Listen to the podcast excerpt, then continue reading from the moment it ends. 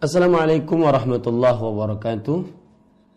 Para pemirsa yang semoga selalu dirahmati oleh Allah Subhanahu wa taala. Bismillahirrahmanirrahim. Tema yang kita angkat pada kesempatan kali ini adalah amalan bermanfaat setelah kematian. Termasuk nikmat Allah Subhanahu wa taala yang Allah berikan kepada hamba-hamba yang beriman bahwa Allah Subhanahu wa taala menyediakan pintu-pintu kebaikan agar hamba tersebut di dalam kehidupannya dan setelah matinya pahala terus mengalir karena penghuni kubur mereka itu tergadaikan di kuburan mereka. Ini keyakinan seorang muslim.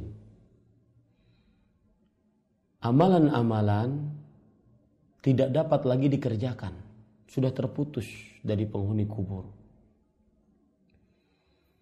Apa saja yang mereka kerjakan tatkala di dunia maka mereka akan mendapatkan ganjarannya tatkala di akhirat.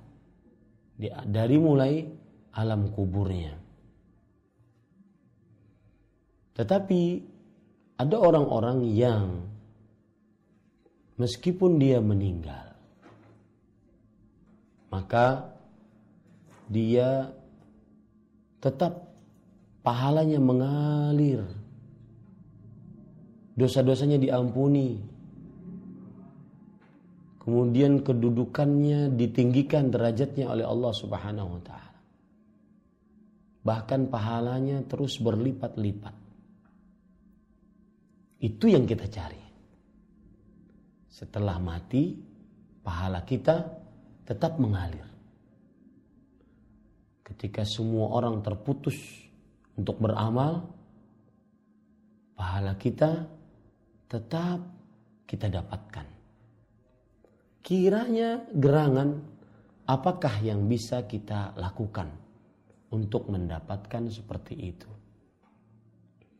Maka Nabi kita Muhammad sallallahu alaihi wasallam telah menyebutkan tujuh perkara yang pahalanya tetap mengalir kepada seorang hamba meskipun si hamba ini di alam kuburnya sudah menjadi satu tulang ekor. Mari kita lihat hadis berikut riwayat Imam Al-Bazzar dan derajat hadisnya hasan dari Anas bin Malik radhiyallahu anhu bahwa Nabi Muhammad sallallahu alaihi wasallam bersabda sab'un يجري للعبد أجرهن من بعد موته وهو في قبره.